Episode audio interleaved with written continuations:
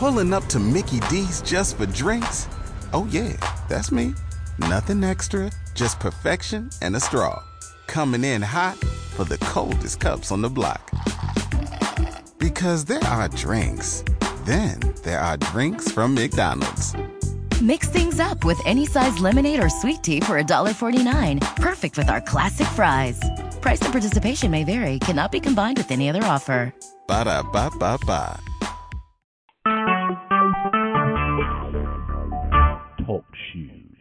Recorded live. I am back, everybody. I'm back. It's been a while since I have done a podcast, and I'm very happy to do one today. I want to First of all, wish everybody who is going to be enjoying the uh, Memorial Day holiday here in the United States have a great and safe uh, Memorial Day holiday, and I hope everybody has a great time.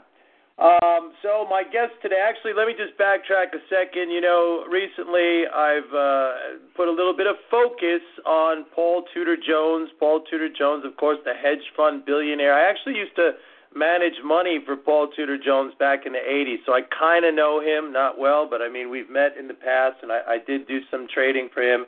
Uh, but as you know, Paul Tudor Jones, founder of the Robin Hood Foundation, a very well known uh, charity, and it has become like the the event to go to super A list celebrities, big time hedge fund guys. They broke a record recently in one night at their annual gala, they raised a hundred and one million dollars. So, you know, really, really uh, pretty amazing. But uh, and he gets, uh, you know, he's kind of secretive, although he is known for that. Uh, on the other hand, you know, I've done a little video on this, and I've written about it on the blog uh, because we find out uh, that Paul Tudor Jones, notwithstanding the Robin Hood Foundation, uh, has been very active supporting political candidates and governmental policy that really has uh, led to what I think is uh, massive uh, cuts uh, in support for uh, middle class people and, and people at the lower end of the income scale, poor people. So it's great that his charity over 27 years raised something like $2 billion. However, the amount that his political support has cost poor people and the middle class has been I, I would put the number in the trillions not him personally but people who support these policies and he he's a big supporter of these policies anyway i have a guest on today um, this fellow by the name of Jon Reznick. I want to bring him on. He is the uh, founder of Competitive at Message Research. He is involved with a group, and some of you probably saw on my blog that video from a group called Hedge Clippers. And Jon uh, was kind enough to join me on the podcast today because he is um, actively involved in doing the research on the actual political contributions from guys like Paul Tudor Jones so let me just, without any further ado, bring him on here and have him. Uh, we'll, we'll get him to talk about it. Jon, thanks very much for coming on the podcast. I really appreciate it. Oh, sure thing. Thanks so much for having me. And that's competitive advantage research. It's competitive advantage. I'm sorry. Um, yeah. So uh, you and I actually met uh, before this whole Paul Tudor Jones uh, story because you were uh, the photographer at an event at Columbia University about. Uh, I don't know, maybe two years ago when uh, Warren Mosler spoke. It was an evening that was put together, uh, you know, uh, modern monetary money kind of an event, and, and he spoke there. So you and I met, and then, you know, what happened was I came across the Hedge Clippers, and I want you to talk about Hedge Clippers because it's a very interesting organization. I don't know how long it's been around. I have not seen it up until recently with that video but um, you know, I had made a video about Paul Tudor Jones when he did that TED talk back in March, and I, I talked about the hypocrisy in that. And then all of a sudden, you know, a couple of weeks ago, I saw the video from Hedge Clippers, and I'm like, wow, you know, like not too many people. As a matter of fact, I think in my video I said I'm probably the only one you're going to hear you know, uh, uh, complaining about Paul Tudor Jones, and then you guys came along, you made that video, and you had some really interesting uh, uh, data, and, and um, uh, you know, I think you brought out some things in there that very few people were aware of. So why don't you talk about the Hedge Clippers organization and also the type of research that you do? Sure. What I can say is that I have been a member of a team, kind of a virtual member of a research team. So I'm not, you know, in management. I'm not one of the directors, and I'm not a representative, but a virtual researcher. There are numerous researchers, but the area that I have specialized in since excuse me, with Hedge Clippers since they launched in February of this year, but also prior to that as competitive advantage research in my own business. I do the campaign finance piece and where, you know, I would turn to someone like you to express it with all of the passion for the problems of corruption, lack of transparency, you know, the accumulation of influence, any way that you wish to put it. It is a political problem. I approach it as a data problem because you basically have a couple million records that represent billions of dollars that are uh, spent and received by political committees and counterparties to political committees. And so that includes, of course, politicians, PACs, companies, companies that are vendors, companies that are lobbyists, companies that have business before governments, local, municipal, federal governments, uh, and various other matters of that kind. It's simply a volume of records. And so I've so you, you track these you track these contributions. They're they're not all the time very clear and evident. Uh, you and I had a conversation the other day. You were saying like they could use many different uh, aliases, different names. So, yeah, let, let me let me explain that concept in brief. I do use the term alias, and it's not quite the same as you know a criminal alias where someone is intentionally uh, trying to obfuscate or hide. But in this case, names are manually entered into the records by the filer, that is, the person doing the compliance work either as or on behalf of the treasurer for a given committee or campaign. What this means is they might write your name down as Mike or they might write it down as Michael. And if they do both, you now have two aliases. Some treasurers are very particular. When I was a treasurer, I used the name exactly as it appeared on the indicia on the check or whatever other financial instrument was negotiated different people vary. For instance, I was actually double checking my work on Paul Tudor Jones, and I was wondering why a skein of transactions were missing. It's because several people recorded him first name Paul, middle initial T, last name Jones. And I can even go into how I found those aliases, but it was because they also called out of the 92 Harbor Drive, Greenwich, Connecticut address as the other ones where Tudor Jones is indicated as a last name. He's actually Paul Tudor Jones II, so some people right. know that, and they include the Roman numeral two. Others don't. All things considered, I am searching for Paul Tudor Jones too, and his wife Sonia, Sonia Jones, Sonia Tudor Jones, Sonia T. Jones, Sonia M. T. Jones. These are all aliases that are right, created so, different treasurers, and sometimes the same treasurer will record someone's name two different ways at different so times. So it's a way. Yeah. It's a way for these people to uh, contribute or, or direct more funds uh, than otherwise, you know, would be the it's case. Not. One... Again, it's not deliberate. They will tell you who they are and what their name is, and it all can be checked. And in many cases, you'll find if if if a contribution limit has been exceeded, there will be a, a refund in federal transactions, you can tell whether it's a refund because someone requested it or whether it is money that has been returned for compliance reasons. And so there are all kinds of reasons this stuff happens. It's not a deliberate thing. It's not a scheme or a plot. They're going on the record with these transac- these particular transactions. It's simply that this is what happens with public data because the process kind of behaviorally. Like you know how sometimes you just open up Excel and you realize that it's mangled your data with sort of auto formatting junk that you didn't think about before you put it in Excel. That's happening. The public what? data oh, happening all right. at nominal rate because more. It's not an it's not an intentional um, no. you know uh, desire to skirt the law or to obfuscate. But let, let's get to the you know to the main point, which is why what brought you guys to Paul Tudor Jones? Like when I saw that video, I was shocked. And again, I was shocked because I really thought pretty much I'm the only person out there. Like it, it almost seems audacious that anyone. It's fairly esoteric I, to go the attack against a specific individual like that.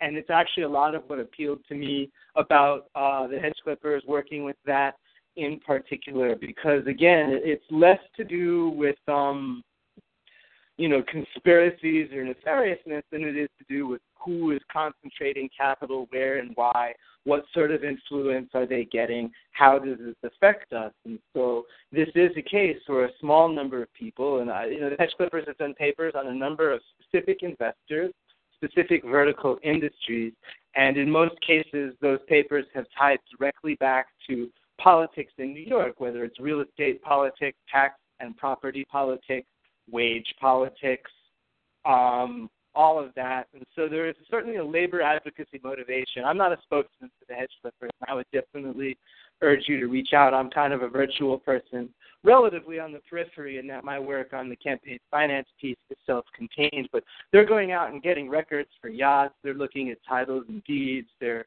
they're, they're doing real research that I'm proud to contribute to. But it's that they're targeting these specific people, and it's also linked to street actions. They have field teams and they're co- collaborating with other groups, again, on issues from wage fairness to you know housing and housing policy, tax fairness.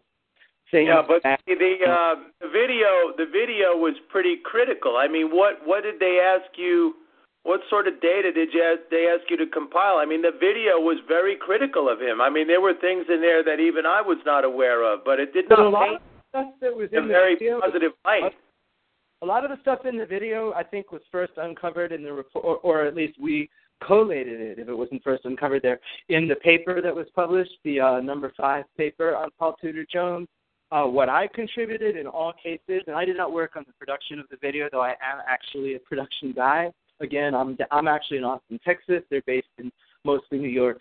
Um, I'm sorry, where was I? So the things that I provided were top line figures, uh, raw transactions underlying them, because what I'm doing when I'm handling this financial data in a database, and I'm able to use procedural methods to correct for all of these aliases and then to record all of these aliases refer to this guy, and this is his wife, and here's why I know, and now it's portable in a technical way. I can then very easily say, here's how much he gave in 2008, 2009, 2010, or slice it and dice it any way I want. Here's how much he gave. Where, where most was this? Um, did the contributions reflect a political leaning, or were they more or less balanced? So that's a very interesting topic, actually. You're one of the right people discuss this with because you're an economist and because my approach is to look at this uh, as politics is a capital market. Now, a lot of people would assume that all of this kind of money is spent in sort of an ideological rah rah go team kind of way, but it's it's actually far more complex than that. And when I present on this, what I talk about here is what I call the essential value neutrality of money. We don't actually know what the money is buying. The money is kind of the metadata for the political speech, and nothing about you know this guy making a, a, a contribution of n dollars to a particular politician tells us this guy is or is not a Republican to any extent. That's what I mean by value neutrality. So why are they buying? Uh, with a lot of these guys, and with Paul Tudor Jones in particular, and with these guys in particular, and Paul Tudor Jones among them is the right way to put it, they're actually buying influence where they need it. That will mean that if you are likely to be a statewide official, if you're running for governor, controller, attorney general, these guys are sending you checks. It doesn't really matter what party you are. We happen to be looking at mostly Democratic statewide officials in New York since the Pataki era. Therefore, those are the people these cats are buying with. When you look at the legislature, it gets even more interesting. Often, these guys are putting money into real PAC that will be specifically issue linked, and this is actually to draw the thread back to Paul Tudor Jones specifically. He, uh, one of his issues, I'm just pulling up one of my own charts here so that I am speaking very specifically. One of his issues is New Yorkers for a Balanced Albany. So this was a PAC that literally they spent into the balance of power in the New York State Senate. In essence, they supported Republicans and they opposed Democrats. Was this ideological? I'm not sure, but was it they wanted to be in part responsible for a marginal balance of power shift? Yes.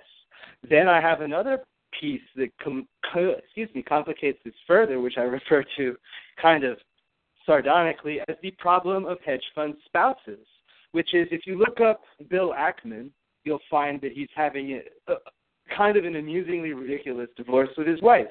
Now, sometimes these guys and their spouses or their husbands are both political donors, and you can identify them both because they cohabitate, they share an address. You can look it up. You know, if it's a billionaire, he's got or she has a Wikipedia page.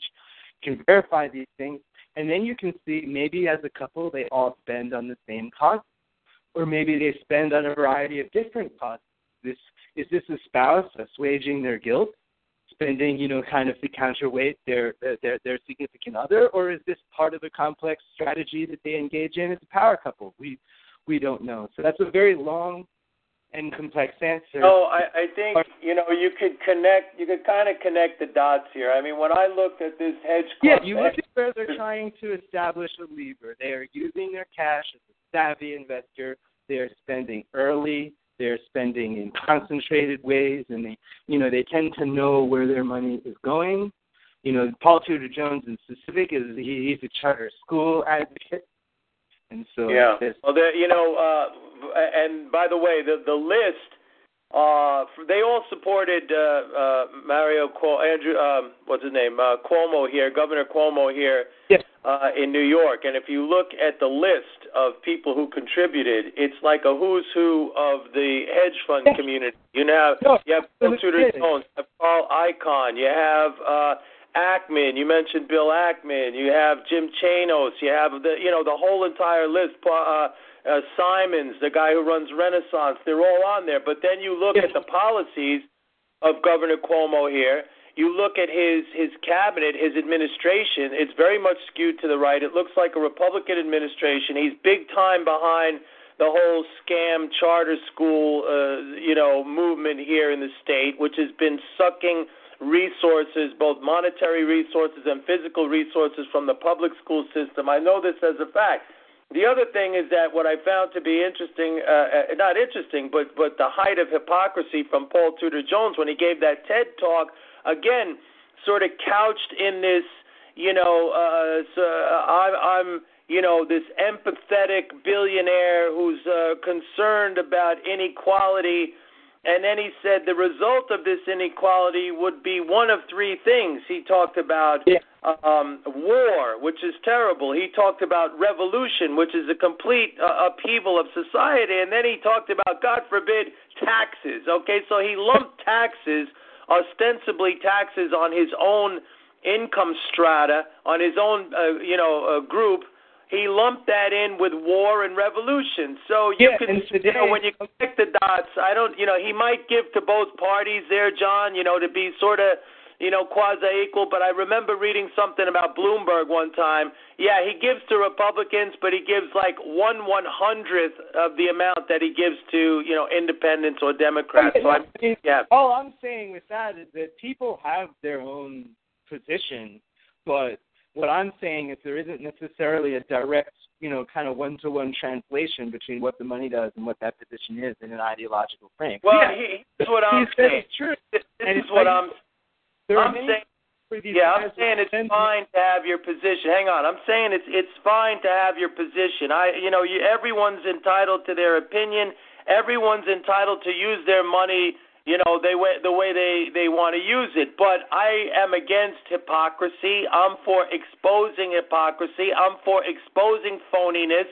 And these people are phonies. You know it's great that's that he has charity but i think you know what his support of these political um policies and these politicians and and you know his his you know milieu his uh his group the type of support that they provide uh, monetarily, you know, has led to taking away literally trillions of dollars from the middle class. These policies have so it's a, it's an enormous hypocrisy, is what I'm saying. It raises some really interesting questions, right? Because you know, here's a guy who filled wetlands on his property and paid a federal criminal fine, and then you know made a large donation to become you know, trustee or president or something for the Wetlands Association. So in that case, he's nakedly rehabilitating, you know, his reputation. He's doing that social responsibility thing, and it's literally, you know, as you could say in a hypocritical way, to offset something he's doing that's socially damaging. But then, you know, there's this line that you can move towards. And again, I'm not carrying water, defending, or taking anyone's position. But one of the things we encountered in doing this research is that the Robin Hood Foundation, regardless who's involved or what they say or how they pass themselves on the back, they do fund organizations that do good work, which has a complex thing because it makes it difficult to criticize them even when they earn it. But at the same time, in so doing, it threatens resources that potentially go to good works. Because, you know, some of these people might actually mean well, even if we disagree on what that conception even means. And this is simply me thinking about it as if I don't know anything about him, which in truth I don't, other than, I guess, things that I've read. And again, this isn't a defense of anyone or carrying water. It's simply how hard it is to infer someone's position or, or, or intentions in, in, in that frame. And, you know, when you look at it that way, you see, I guess you see where people like Paul Tudor Jones are worth being called out and having it published because you're able to say, he says all of this, but at the same time, this is what he does. And that is what's righteous about this kind of work. It's what I enjoy about doing these reports, and it's a large part of why I actually built this technology specifically to be able to mine and extract and present this exact kind of insight into what people are really doing and where influence really accumulates. Now, what are, are there some other names uh, that you've been working on that you know might be uh, of interest for people to to see, kind of like uh, where they're uh, putting their money? Where who's putting what money? I mean, there were now, I, other than Paul Tudor Jones. What are you know? Are there others that stand out that, that you've worked on in terms of uh, you know, kind of breaking down the numbers? Oh, I mean, we've worked on uh, Paul Singer, Dan Loeb. Um, outside of hedge funds and outside of finance, the piece, you know, we worked on Rahm Emanuel and some of the Ken Griffin and the Citadel guys out in Chicago there have been a number, and all the names you mentioned earlier, Carl Icahn, Chanos, those guys. Basically, I had a list of about 800 prominent fund managers that I have done some research into. These guys like PTJ, a lot of research into to track down things like their employees, their spouses, their cohabitants, their aliases, etc., some of which is detailed work. But the guy that kind of started it all for me to give this a New York spin and to connect to actually both of the legislative leaders being federally indicted, arrested, and removed from leadership. The guy that started my uh, profile with this this year, even though I've been kind of chugging away at this project for two years so far, is Leonard Litwin, who owns more than two dozen buildings in New York City and was heavily involved in the political fight essentially to preserve the 421A tax credit. Are are, are you familiar with 421A? Uh, no. So it's it's this is this is kind of connected to both Sheldon Silver and Dean Skelos' arrests because Litwin and or his enterprise are one of the cooperating witnesses in both cases. So 421A is a tax exemption carve out, you could say, on property tax that was made at a time when no one wanted to build in New York because it was the, the 70s or something. And so basically, what this tax carve out said was that if you bring online, and it was like a ratio, a certain amount of affordable housing stock, you got a certain amount of tax shelter for, you know, whatever else thing you built you know, whether it's you know, so when you hear about the poor door, it's those right. People. So those right, are, right. Poor door. You can't. They can't go in the front door. They'll build the affordable units, yeah, but it's like oh, you got to go. You got to go through the back. Yeah, so the reason that was a fight and people even cared is because there's public money involved because they're getting a tax break. And so 421A is something that you know, there was a time when it was necessary to create some kind of levered inducement to get buildings built in order to preserve and maintain housing stock at all. But of course, the calibration really matters, which is why, in consideration of that, the 421A law has a regular sunset provision. So it's into this steps kind of my campaign finance work, but ultimately Leonard Litwin was a big political spender, and I think he was spending to preserve this prerogative, essentially, to get these tax carve outs for the nature of his development project. Meanwhile, at some point, this turned into uh, possibly, I think in one of the cases at least, directly alleged extortion, where under color of law, it's basically you give my son Adam Skelos twenty thousand in cash, or we kill 421A. And so that's kind of what happened according to the allegations against Skelos. And of course, there's also some funny business between him and Silver. Now, where this ties to my research is that Leonard Litwin does business through 27 or so different LLCs. And New York has something known as the LLC loophole, which essentially allows LLCs to participate in politics as if they were individuals, but without the caps that are ascribed normally to individuals and without the aggregate cap saying you can only give this much to the whole field. And actually, it's the New York LLC loophole that was widened into the McCutcheon federal decision that destroyed aggregate caps nationwide because you were able to do this thing in New York. They blew it open. And so the LLC loophole says, you know, if you happen to be this guy and you have these dozens of LLCs, you can buy into politics for fifteen yeah. million dollars if you want to, and that's what he did. So if you now take the problem with aliases that I described earlier and map it across dozens of business names where you also have misspellings, abbreviations, punctuation, nomenclature issues, etc., etc. And basically, I tracked down roughly a thousand aliases, maybe 1,200 for Litwin and his businesses, and I published that chart. And of course, he was huge into Cuomo, huge into Silver, huge yeah. into huge into Flanagan, huge. Oh, the the um, the outrage there is, you know, these are the same people many times who, who call for cuts in government spending, fiscal uh, conservatism, fiscal austerity, uh, the elimination of welfare, cuts to the social safety net. Yet these uh, are the largest recipients of uh, public uh, welfare, you know, via these tax breaks or direct payments and subsidies that they receive. They're all billionaires. Litwin is a billionaire, you know, and it's it's a, a total perversion. Uh, and again, just uh, you know, not to overuse the word, but a monumental hypocrisy. It's really an outrage. I mean, and um, you know, um, they're they're phonies. They need to be exposed. Uh, that's why I was very happy to see the Hedge Clippers, uh, you know, organization get going uh, and I hope uh, this is a relatively new organization. I think it only started yeah, this year. Yeah. Right? It, it was earlier this year, and so it was my work on Litwin that got me pulled into the mix because they saw how I had essentially drawn together all of these records and was able to uh, slice and dice them. And yeah, I come at this with an aspect of understatement. I'm not going to make like a lot of the sorts of statements that you do, but that's just because in part the data speaks for itself, and anyone that looks at this is kind of like, yeah, these are you know this is this is an issue, and that's what that's what publishing it is all about. And so.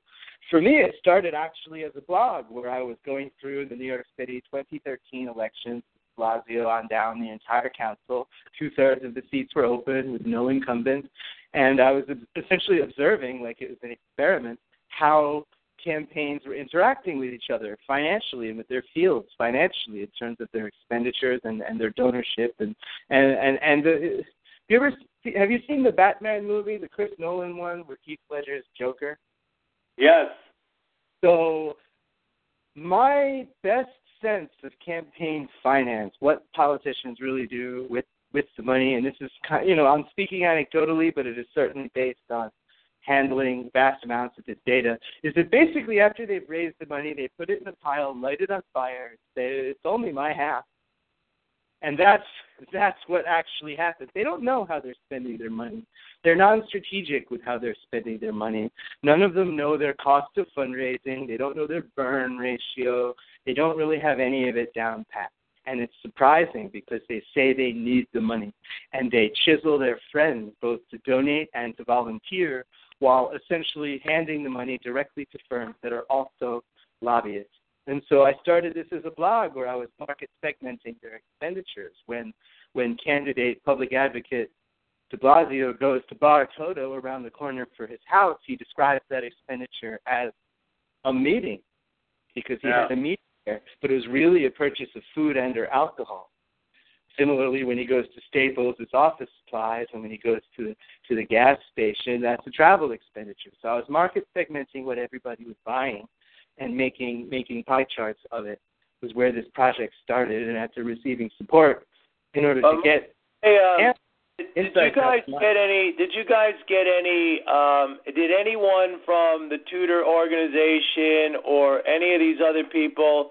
Did they contact you, or are you just like little gnats flying around that they have just absolutely no interest in because you're too small and inconsequential for them to even care about you? Or did they actually? Did anyone contact you from these organizations? That's an interesting question. I mean, for starters, I don't think there's been what you would call direct contact, but I wouldn't be the person to answer that question entirely. But what I can tell you is that the Hedge Clippers has been involved in staging, you know, rallies and happenings and visibility.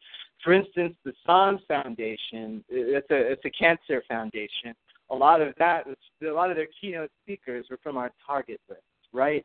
And so they essentially targeted Sohn with a letter, like an open letter, saying you should not have these people speaking. You know, we'll be here protesting them, and and they worked with the foundation folks on making sure it was understood that they weren't protesting cancer research and that it was all, you know, they've been handling a lot of that very smartly, so as not to have, you know, not to get the drop on them. But in essence, they are showing up in public and causing you know organizations to become aware, to recoil, to need to account for this. There's been one news story that had fake photos of hedge clippers as if they were doing something they weren't. So they're reacting. They've had you know ValueWalk hit pieces on the hedge clippers. Um, certainly, folks on television, CNBC, and I think a few other networks mentioned it. And today there's a piece that's beautiful. You'll you'll you'll you'll have a good laugh when you look at it. Um, some manager essentially saying, yeah, like you said earlier with taxes, comparing it to actually actually comparing it to the Holocaust, saying, you know, this time it's the hedge fund manager. Uh, previously it was the Jews. He actually said, this is in print, and you can find it today in CNBC. So, yeah, they. um uh, well, they had what? What's his name? They're reacting. You have the president actually making the 25 hedge fund managers who earned more than you know all of the elementary school teachers or something. Right. You know, the guy said, "Well, if you did the same thing with the top 25 authors or athletes, and you'd have the same thing." And I checked actually, and I wanted to compare some of the highest net worth authors and athletes to the 2014 proceeds of Bill Ackman. And in 2014, Bill Ackman earned more than the net worth of Michael Jordan, the highest paid actor in history, or J.K. Rowling, the highest paid author in history. And so just last year, he earned more than the top in those. Oh, when, when I heard that about the the 25 top hedge fund guys making more than all the kindergarten teachers, yeah. I, I thought, well, that they make much more. I mean, like much more. It was like not even a comparison. Yeah, I thought that was like being very modest as an example. I, I, they obviously make much, much more.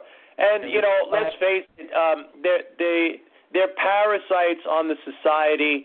They contribute no real value you know, to take the line from the the Wall Street, you know, the first Wall Street movie, you know, I create nothing, I own. In most cases, they don't even own for any more than a short period of time. They have been, you know, a lot of their uh, activities have been uh, responsible for higher food and fuel costs, and that in it in itself contributes to poverty. People can afford less. They can they can afford less gasoline or, or less food to feed their families. So it's it's a rapacious, uh, you know, this little tiny subset of society that wields an enorm, inordinate amount of power. Look, I, I want to thank you for uh, you know doing the work that you're doing. Uh, if there's any way that, that I or you know my blog here, Mike Norman Economics, can support hedge clippers, I think you know I know all of my contributors and people who follow the blog were would be 100% uh, willing to do that. I think you guys are on a good mission, um, you know, and we, we have to intensify it and, and really focus on um, the negative uh, stuff that these guys bring to the table, which is enormous and how it hurts every other member of society. and this is this is a year for it. I mean, there's a huge debate about campaign finance and how it works right now, and and a lot of people that make very disingenuous arguments using math. So we definitely need folks that are numerate, you know, that have you know that have an understanding whether it's of economics or simply of how a balance sheet or how ratios and proportions and scale and scope work with numbers so that when people say things like, oh, well, it's the same thing with a- actor. No, it isn't. You know, the highest net worth actor is maybe worth what one of these guys, one of these guys earned in a single year. So it's a it's a different ball game, and so I I definitely appreciate you bringing it with uh you know get in touch with yeah. the folks that are really running the hedge clippers. Let me uh, I'll, I'll let me let me put out the um the hedge clippers uh, for everyone who's listening is Hedge Clippers. That's H E D G E C L I P P E R S dot org. So it's a good website. That, you know, a lot of the names that Jon spoke about right here in our conversation are on there. By the way, this guy Paul Singer, you know, he's the guy who's suing Argentina, right? And I, yeah. you know, it, it that whole story has is just made me crazy because if I was running Argentina, I would so tell that guy to fuck off. You know, Argentina still wants to kind of make good on its dollar debts when it doesn't have to at all. Uh, you know, and they went to court, and, and he's, you know, the the courts uh, decided against Argentina, but you know, he's on there. You can read about him. You can read about Paul Tudor Jones. I'll definitely put more stuff up on the blog and also links to uh, Hedge Clippers. Uh, but Jon, uh, really appreciate uh, the work you're doing, and I also appreciate that you came on the podcast today. It was it was great to uh, to listen to what you had to say. Sure thing. Thanks for having me. Anytime, Mike. All right, Jon. Take care. Have a great uh, Memorial Day. You too. Happy holidays. You too. All right, folks. That's it for now. See you next time. This is Mike Norman. Take care. Bye bye. With the Lucky Land slots, you can get lucky just about anywhere. This is your captain speaking. Uh, we've got clear runway and the weather's fine, but we're just going to circle up here a while and uh, get lucky. No, no, nothing like that. It's just these cash prizes add up quick. So I suggest you sit back, keep your tray table upright, and start getting lucky. Play for free at LuckyLandSlots.com. Are you feeling lucky? No purchase necessary. Void where prohibited by law. 18 plus terms and conditions apply. See website for details.